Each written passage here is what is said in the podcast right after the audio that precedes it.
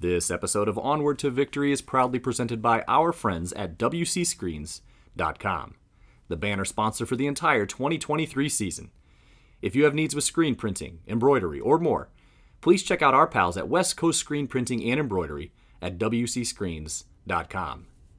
As reliable as the old button hook pass or toss sweep, they have nationwide shipping and wholesale pricing.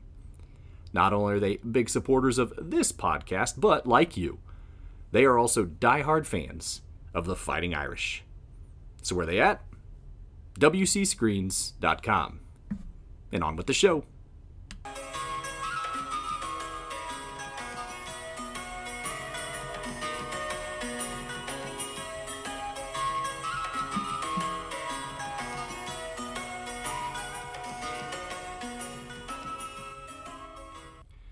Notre Dame football has a rather storied cinematic history. There is the 1931 feature called The Spirit of Notre Dame, which featured appearances by the Four Horsemen and other Irish luminaries. Less than a decade later, in 1940, saw Knute Rockne All American, which also really served as a flashpoint in the career of future President Ronald Reagan, while making the name of George Gipp famous across millions of American households. Also, don't forget the modern classic, 1994's Rudy, about the journey of walk on Rudy Ruettiger, played by Sean Astin. For many in my generation, as well as those older and younger, this one may have helped define your impressions of the University of Notre Dame, as well as Notre Dame football. But how about 1965's John Goldfarb, Please Come Home? Does it ring any bells? I'll tell you, it even had some A list talent among the cast and crew. But uh, at any rate, this is the one that Notre Dame officials tried their damnedest to not have released. They even resorted to legal efforts. So, what's the story here? Buckle up those chin straps, Irish fans. This is Onward to Victory.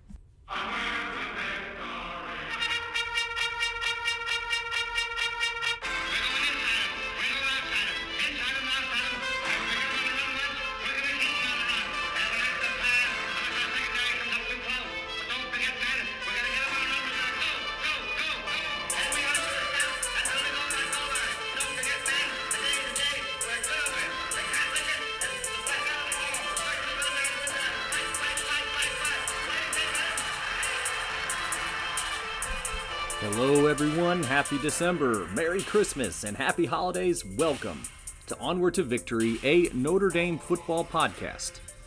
My name is Alex Painter. Thank you for being here today.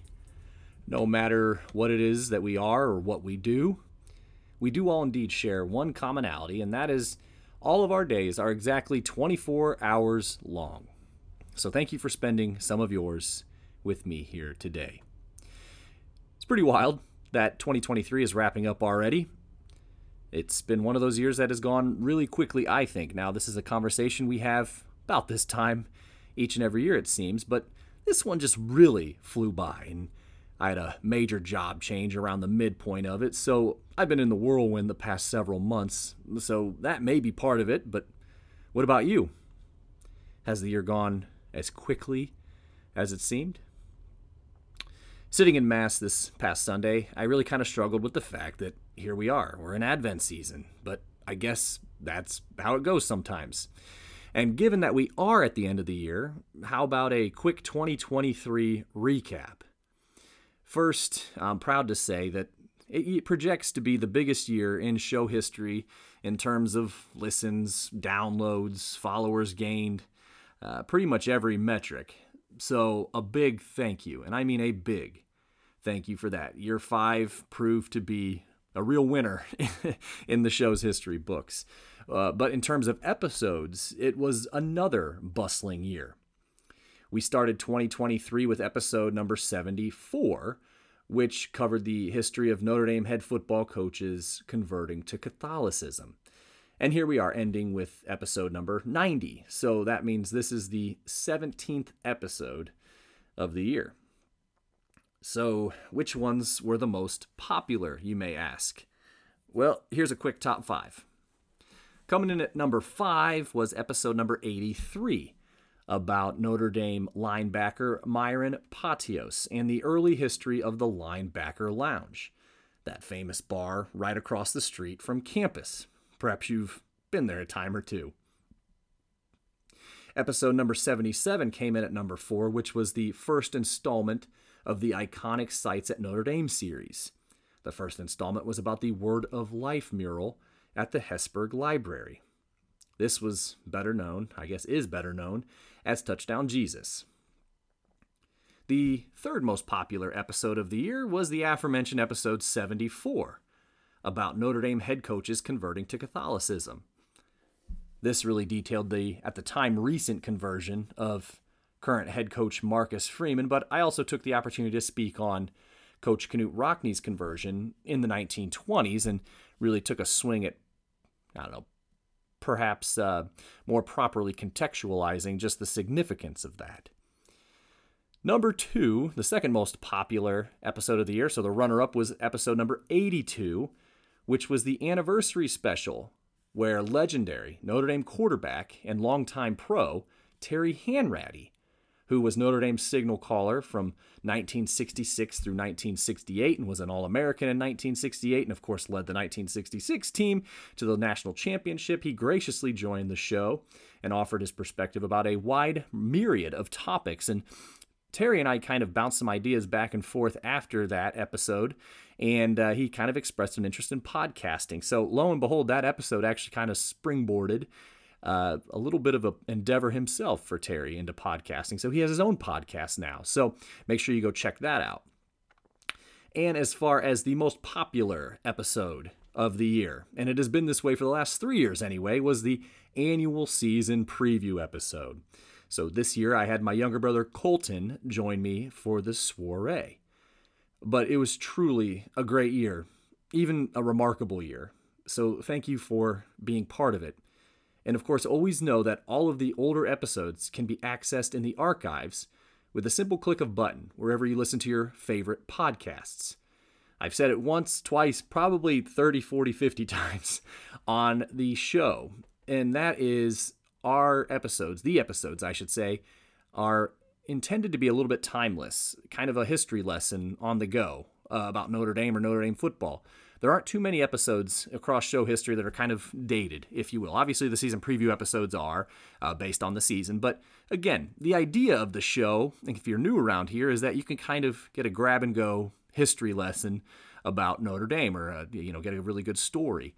And so please, by all means, wherever you listen to your podcast, feel free to jump into the archives of the show and access all of the old episodes. They stand up for the most part, I believe. So I've had this particular episode idea in the queue for quite a while, and I decided to run with it as the movie we will be talking about was initially supposed to be that Christmas Day blockbuster of 1964. This ultimately didn't happen, and we will kind of discuss why. I decided to run with this one because, you know, the Christmas season, it didn't seem appropriate to do an offering on the Irish potato famine and its direct and indirect effects, not only on Ireland and America, but also the University of Notre Dame. That one seemed like a bit of a downer. But don't fret if you have an interest in the Irish potato famine. That's going to be an episode for the off season, and uh, I do plan on it uh, being released again during the doldrums of the off season. But it'll be a good little history lesson on uh, you know the effects of the famine, which were catastrophic, but also kind of the cause and effect to the University of Notre Dame. All right, so this movie, again called John Goldfarb, Please Come Home, was loosely, and by loosely I mean very loosely, based on the story of CIA operative Francis Gary Powers.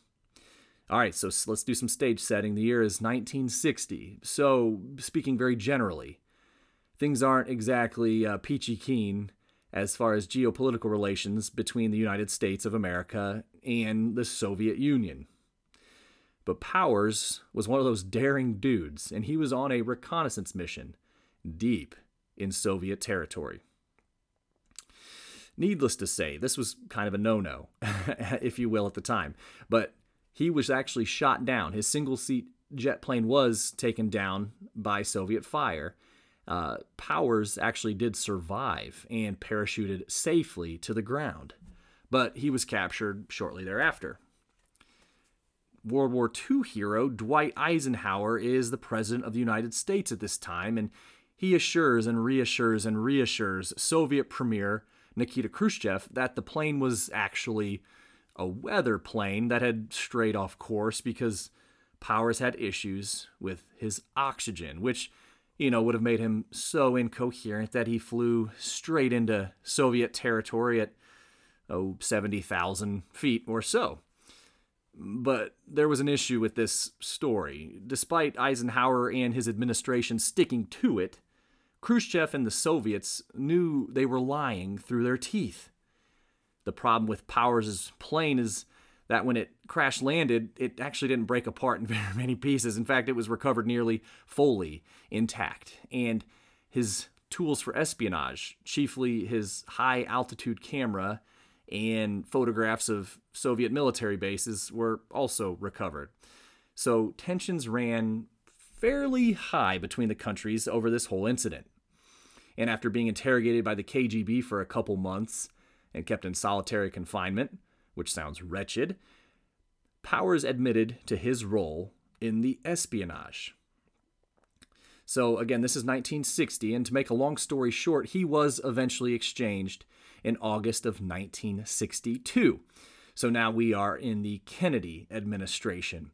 And you know these Hollywood types, right? Uh, so someone by the name of William Peter Blatty is absolutely enamored with this whole incident, and he decided to write a script that was part inspired by the events surrounding Powers, but also a full blown spoof.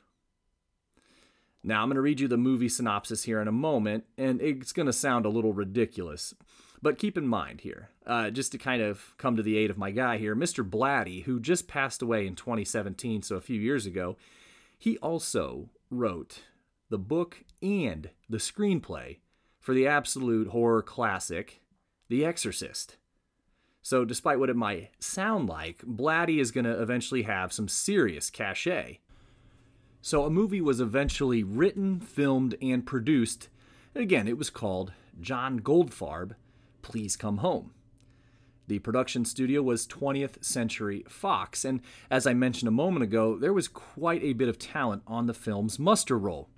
So, for instance, Shirley MacLaine played one of the lead roles of Jenny. More on that in a moment.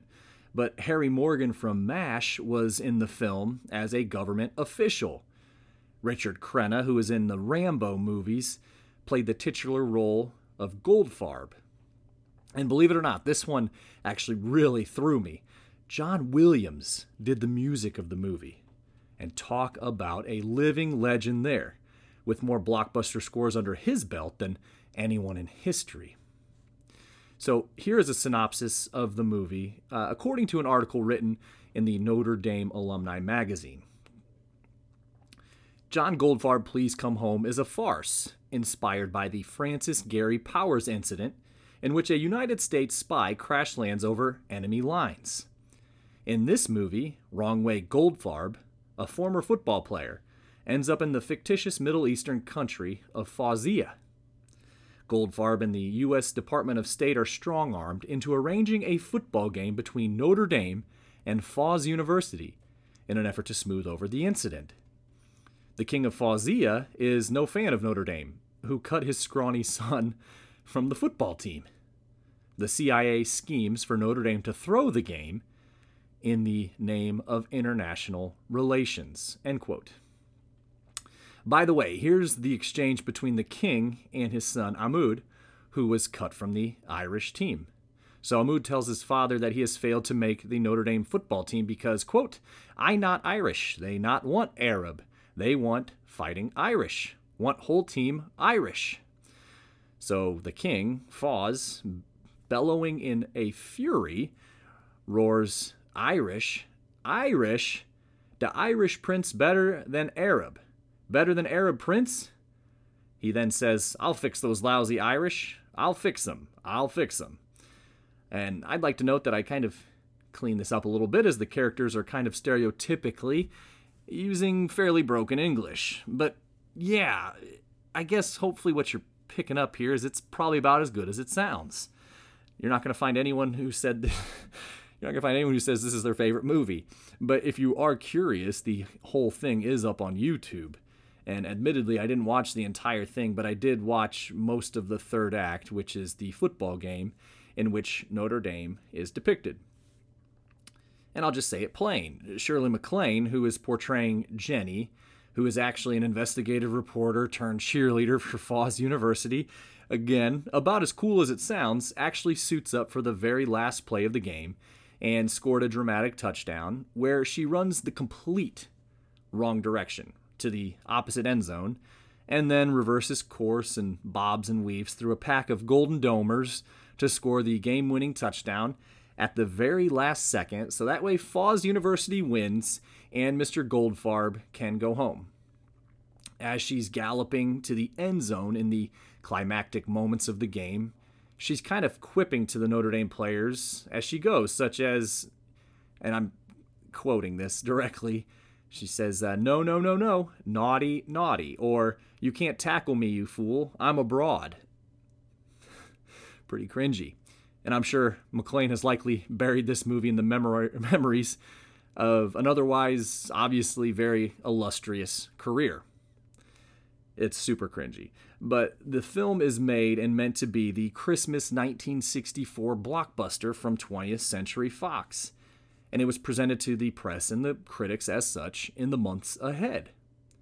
The movie even graced a July 1964 cover of Sports Illustrated, which depicted MacLaine leaving a couple Notre Dame football players in the dust while carrying the football.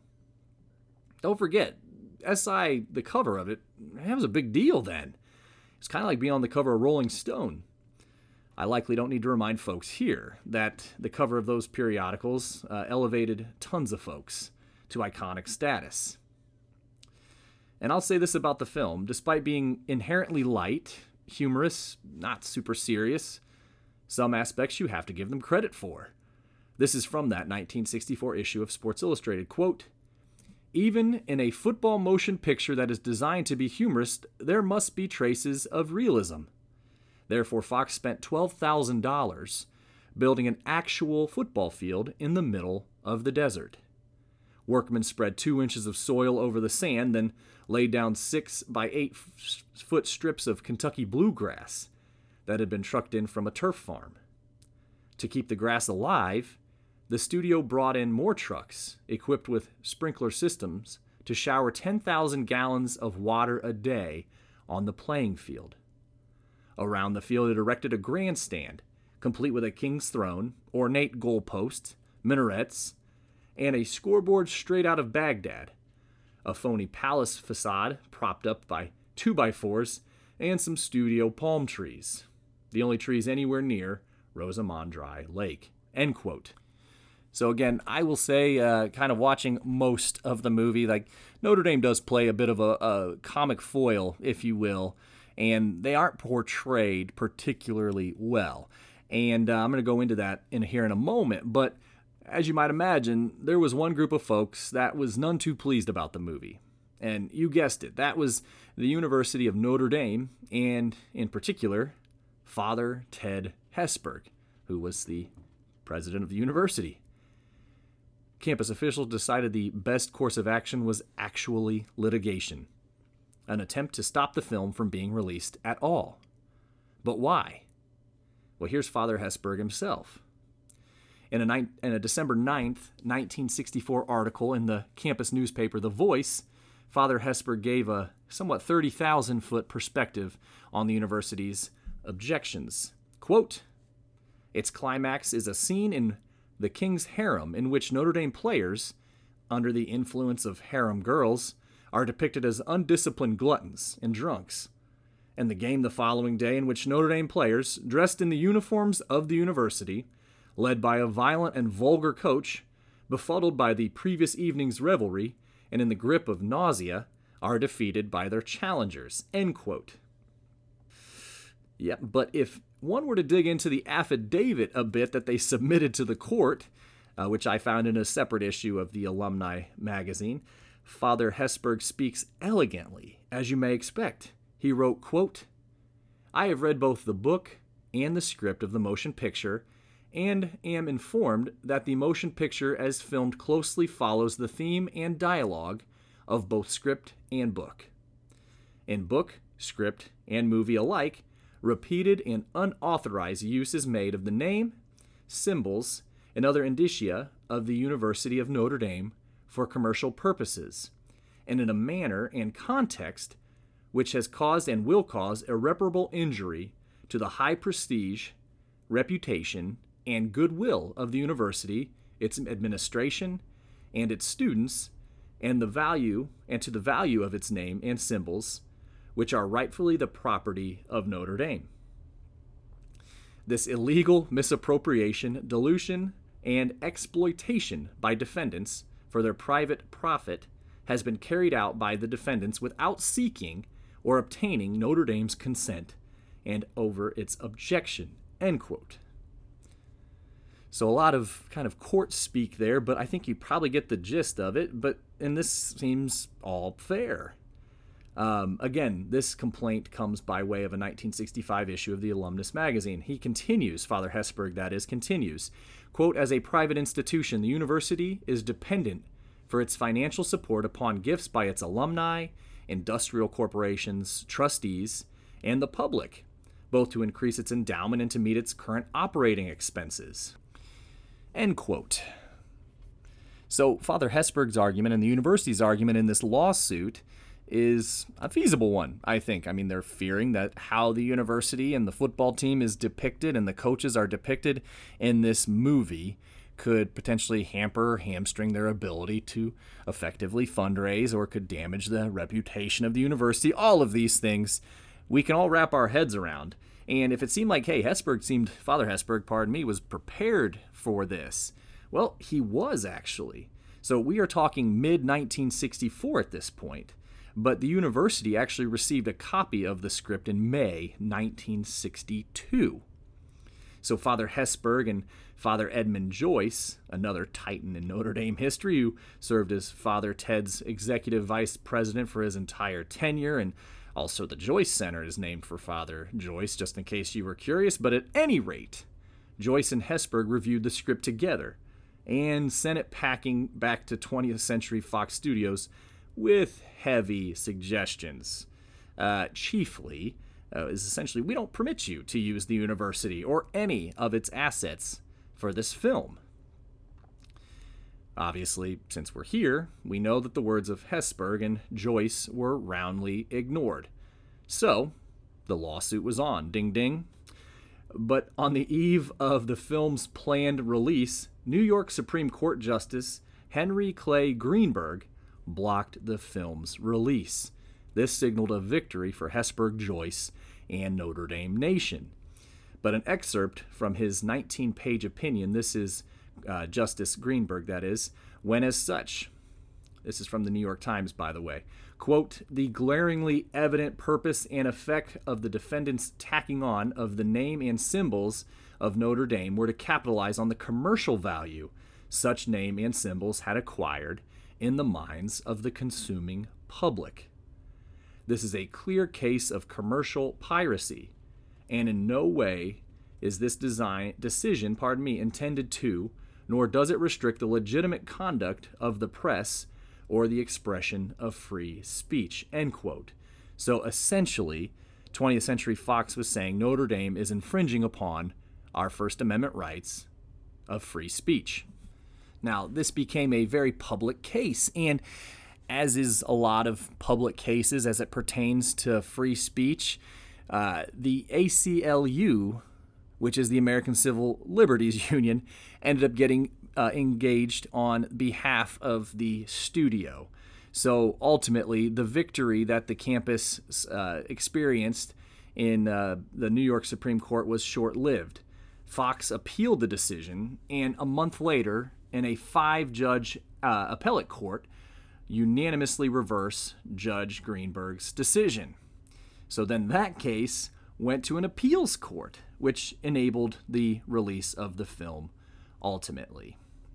It was deemed that since the movie was a spoof and a lampoon film and was so utterly ridiculous and farcical, it wasn't grounds to block its release. And Notre Dame didn't try to appeal the appeal. So I guess if push comes to shove, we can say it this way John Goldfarb, Please Come Home, was released in mid 1965 as opposed to December Christmas of 1964. And hey, the film actually kind of bombed. And just the next year, 1966, Notre Dame won a national championship. And I'll be right back with show wrap.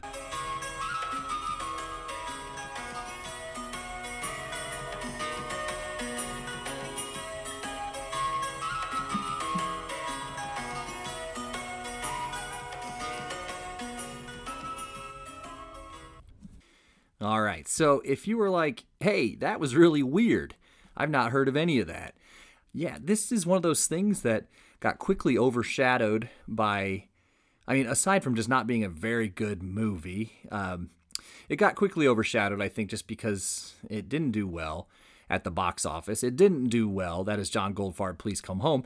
Didn't do well uh, from a critic standpoint. And then you know, Notre Dame just kind of kept being Notre Dame and their star continued to ascend. And this thing just kind of got forgotten as the pages of history have turned or the hands of time have turned, whatever expression I'm going for there. So there's, I guess, two camps of people. I guess the people who had no idea this was even ever a thing and that Notre Dame went to court to try to block a film's release that they thought portrayed them and did portray them in a negative light. And then there's others who might be like, oh, yeah, I remember when that movie came out, or I remember hearing about that movie.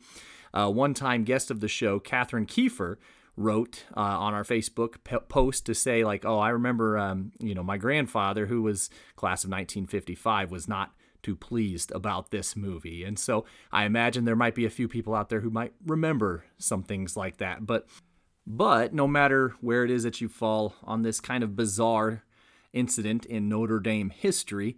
I hope you just enjoyed that uh, brief synopsis. And it was quite fun kind of digging into the affidavit, seeing what Father Hesburgh had to say about the film, what the judges had to say about the film.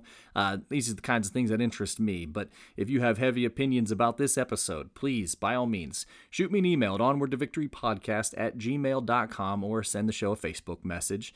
Um, again, I appreciate you being here today, and a big 2024 is in store. Uh, rest assured, got several really compelling episode ideas, got some other ideas to celebrate the show's uh, fifth anniversary, uh, if you will. So we were the show was founded in 2019, so 2024 marks the fifth anniversary, which we're really excited about. I can't lie. Who would have who would have thought five years in, still going and still going strong. And uh, so be sure you're tuned in. So uh, like, subscribe, do whatever it is you got to do to make sure you're getting all of the latest episodes. And this show does not happen without the support of not only WC Screens, who's our corporate banner sponsor, but also the individuals who donate to the show monetarily. So that is our consensus All Americans, if you will. And this is a list of folks who have donated significantly in the past or are currently contributing. And that is Michael Finan of Rutherford, New Jersey, Brad Glazier of Williamsburg, Indiana, Will Fuller of Warren, Ohio, Dr. Jeremy Scarlett of Whitefish Bay, Wisconsin, and Andy Nickel of South Bend, Indiana.